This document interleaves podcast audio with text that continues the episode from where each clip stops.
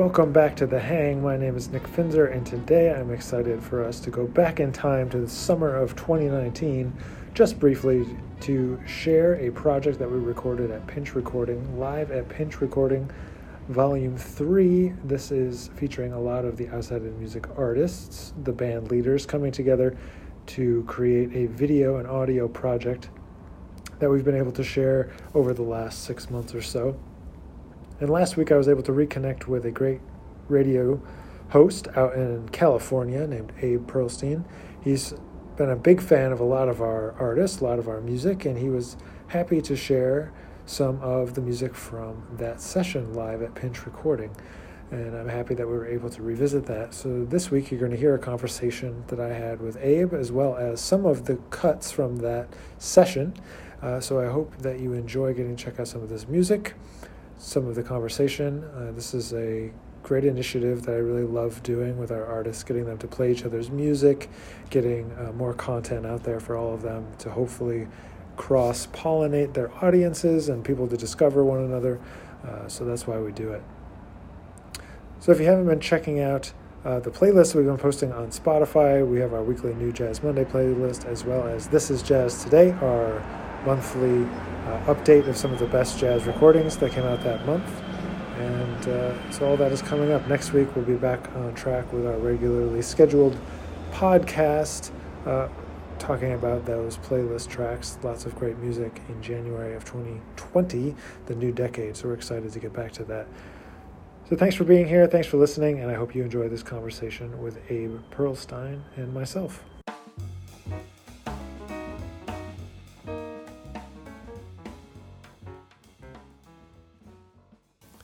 Right now, it's Nick Finzer calling in from New York. Hello, Nick. Hi, Abe. How are you? Are you calling in from New York? I am. Well, I'm so happy to have you on the show because you and I, uh, behind the scenes, you, you, you provide some amazing music through uh, your label, which is Outside in Music, and uh, as well as your own music, as well as being an educator uh, educator in in Dallas. Uh, what's the school again? Uh, the University of North Texas. I don't know how you physically do all this stuff. It seems to be too much that you line up for yourself, but you, you, you excel at all of it. So I, my hat, if you could see me, I'm holding my hat off to you. and and Nick is a great trombonist, and he's also put together. This is, I guess, you'd call this a compilation album of various artists. W- would that not be correct? Which is called Outside Music Volume Three, live at Pinch Recording yeah, it's a it's kind of a compilation, kind of a collaboration between a lot of the artists on our label, Outside in Music, and getting a bunch of the leaders together from all those different projects to you know bring each other's music to life. And so that's kind of what this that's what this project is.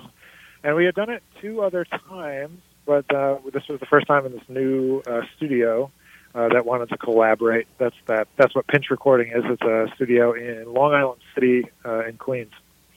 Wow. And so it's uh, is is it is it big enough to fit everybody in there? I mean, there's a lot of people on all of these things. Yeah, it was uh, a little tight, but uh, we made it work. And uh, but it's a nice a nice studio, and the people that wrote for it were pretty ambitious, getting a lot of people involved. Which I tried to get as many of the leaders as I could, you know, on the session. So, uh, you know, we had up to a, a nonette on one tune, and we had the day before I've done other some other records that were uh, just duos. So we kind of did the whole range of uh, ensembles.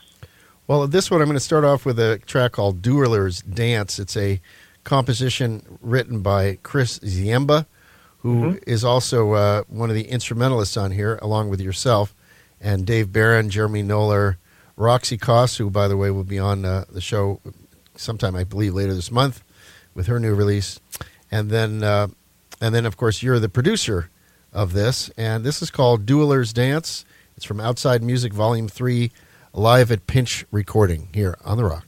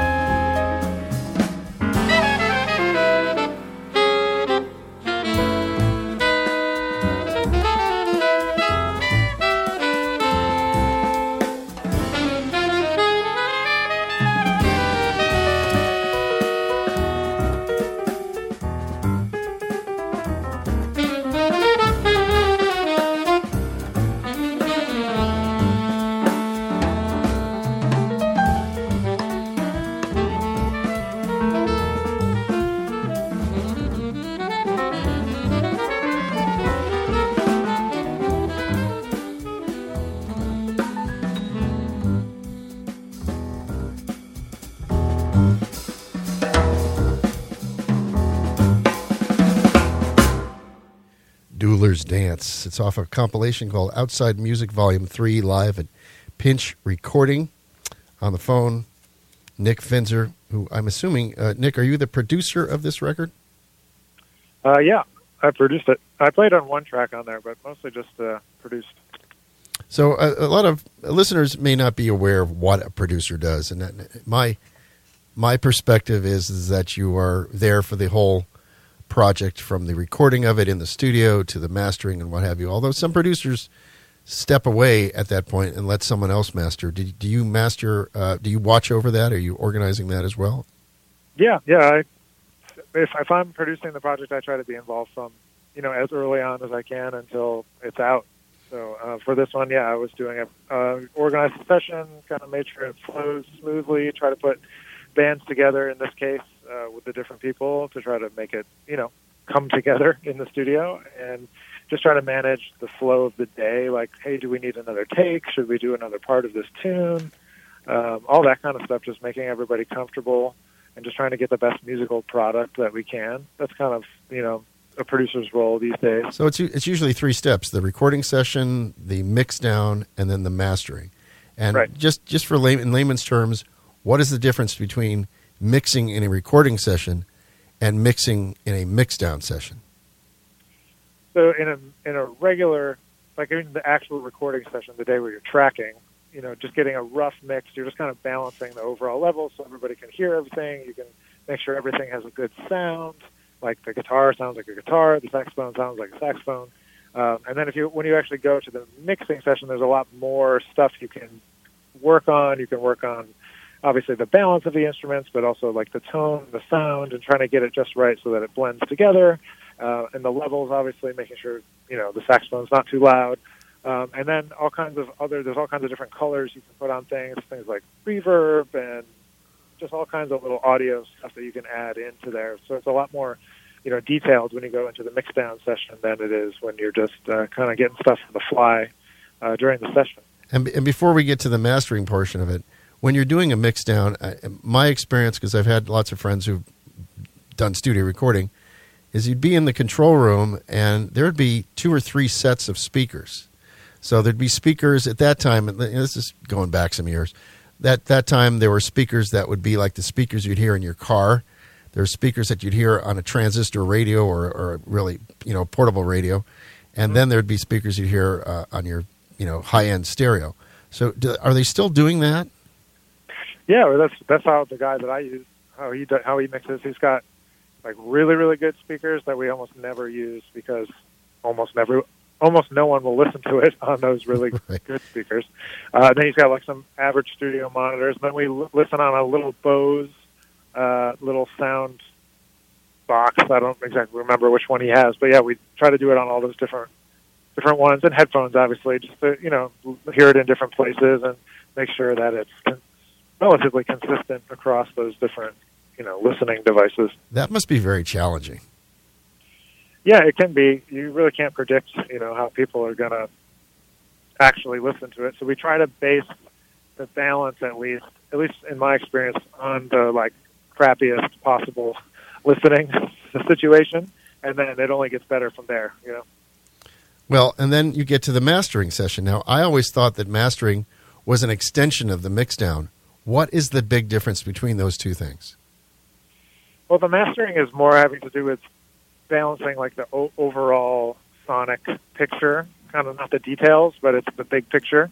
Uh, it's it's the level of the whole thing, like the loudness, making sure that like tracks are similar volume, so that like if you put in a CD, uh, it's one track isn't like super loud, and then you have to turn it way on the second track. But then when you go to the third track, it's blasting you, you know, because it, so it's the mastering process is trying to balance all that stuff without getting rid of the dynamics that come with acoustic music, you know. So it's really a, a kind of a tricky thing sometimes to try to thread that needle between, you know, wanting it to sound acoustic like it would in the room, and also, but also be listened listenable, you know, in in a car or on your headphones or whatever on the subway. So, it's, it's, but those are the kind of the overall differences. It's kind of the details versus the big picture. Well, that's very helpful because uh, uh, I'm sure a lot of people have always wondered about that. You see all these credits, you go, who did what? Of course, at the end of a movie, you see about 20 minutes of credits, you know, Mm-hmm. and uh, and it's it's not as many, but for for for audio, there's quite quite a bit too. I'd like to move on to this uh, Mudman's Revenge. This is an Andre Caravallo, is that right? Yeah, Andre Carvalho is a Portuguese bassist. And on this one, uh, actually, I don't know who's playing what, but if you could uh, tell us. Oh yeah, sure. So Andre's playing bass. Uh, Dan Pugach is playing drums. Uh, a great um, Israeli drummer, and then we've got Gabriel Vicéns, who is Port, uh, he's from Puerto Rico, uh, playing the guitar, and then we have two saxophonists, Andrew Gould on soprano and Paul Jones on tenor. Great, and this is Mudman's Revenge on the Rock.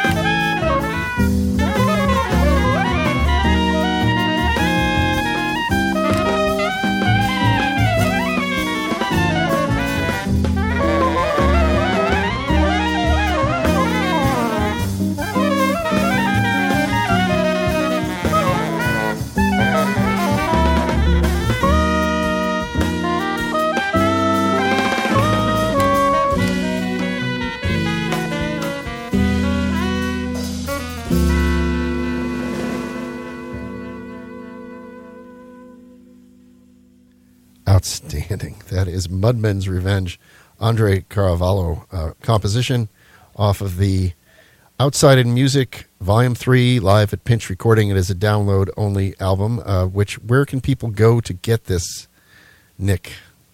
Uh, they can go to their favorite streaming service, or uh, that's basically it. So iTunes, Spotify, etc.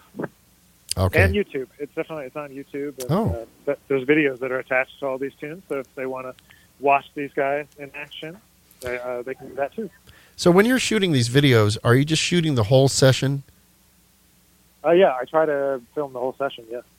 And are there people actually manning the cameras, or are they all locked off and you just use them as they as they come out? As they you know they're just locked off cameras, or do you have? Uh, we did. I think we did three locked off angles and one moving angle for this project. I'm, I'm you know I'm I'm so happy to hear that you're doing this kind of stuff because it really gives you insight to what goes on during the session. It's hard to understand that unless you actually visually see it, and uh, it, it's fun watching those videos. And uh, well, I know I know you're about to uh, take a flight or go somewhere, so we'll keep it short. um, like I said, that you- you've got so many things going on. You are the king of multitaskers, I tell you. Well, th- this next one is uh, Mudmen's Revenge, and this is a uh, a, re- a uh, excuse me Zelda, and this is a uh, composition by Dan Pugach, the the drummer, uh, and you've got uh, Paul Jones on sax, Andrew Gould, and what is he playing? Andrew Gould is playing. I think he's playing alto on this one. To, and then uh, we think there's Barry on there. I think we did the whole nonet on this one. Two trombones, Jimmy O'Connell and Nick Grinder, uh, and we had uh, also featured on it is um, Stuart Mack, who is uh, flugel. He's playing flugelhorn on this track, and uh, Andre also playing bass. Andre Carvalho. Uh, yeah, that makes nine, right? Yes. Well, uh, have fun wherever you're going. I bet you're going to uh, Dallas. I am. I was just. I've been in New York. There's a big event at Jazz at Lincoln Center the last two days. And, uh, Oh, the the Jazz Congress. Yeah, the Jazz Congress. I spoke there this morning, and now uh, back to back to do some teaching for the rest of the week. You know, I, I happened to notice. Uh, I, I was watching a, a clip of uh, of Dee Dee Bridgewater on a panel uh, from ye- yesterday, and I was re- it was really very informational and entertaining. Um, she was interviewing a 93 year old vocalist who I can't remember who it was, uh, Uh, I think it was Marilyn Maye. it it might it may have been. I don't remember. maybe yeah. Uh, I wish I could have gone to that. It sounded like such a great event. How many years has that been going? I think. Well, it was started off as a. It was called Jazz Connect, like eight nine years ago, and it's kind of grown from that into the Jazz Congress. Like I guess technically this is the second or third year of the Jazz Congress, I think. Um, but I kind of lose track because it's it's been the same event with different names. It, it must have been a lot of fun because you're seeing all your contemporaries there as well. yeah, we got to run into a lot of musician friends and other, you know, there's a lot of radio people there and other industry people, publicists, and all those kind of behind the scenes people. So it's good to actually connect with them uh, in person. Well, have have a great flight, and thanks again, Nick, and, and thanks for all the great music you send our way. I, I really appreciate it, and my listeners appreciate it, and uh, and we'll talk again soon. All right, thanks, Abe. Always a pleasure.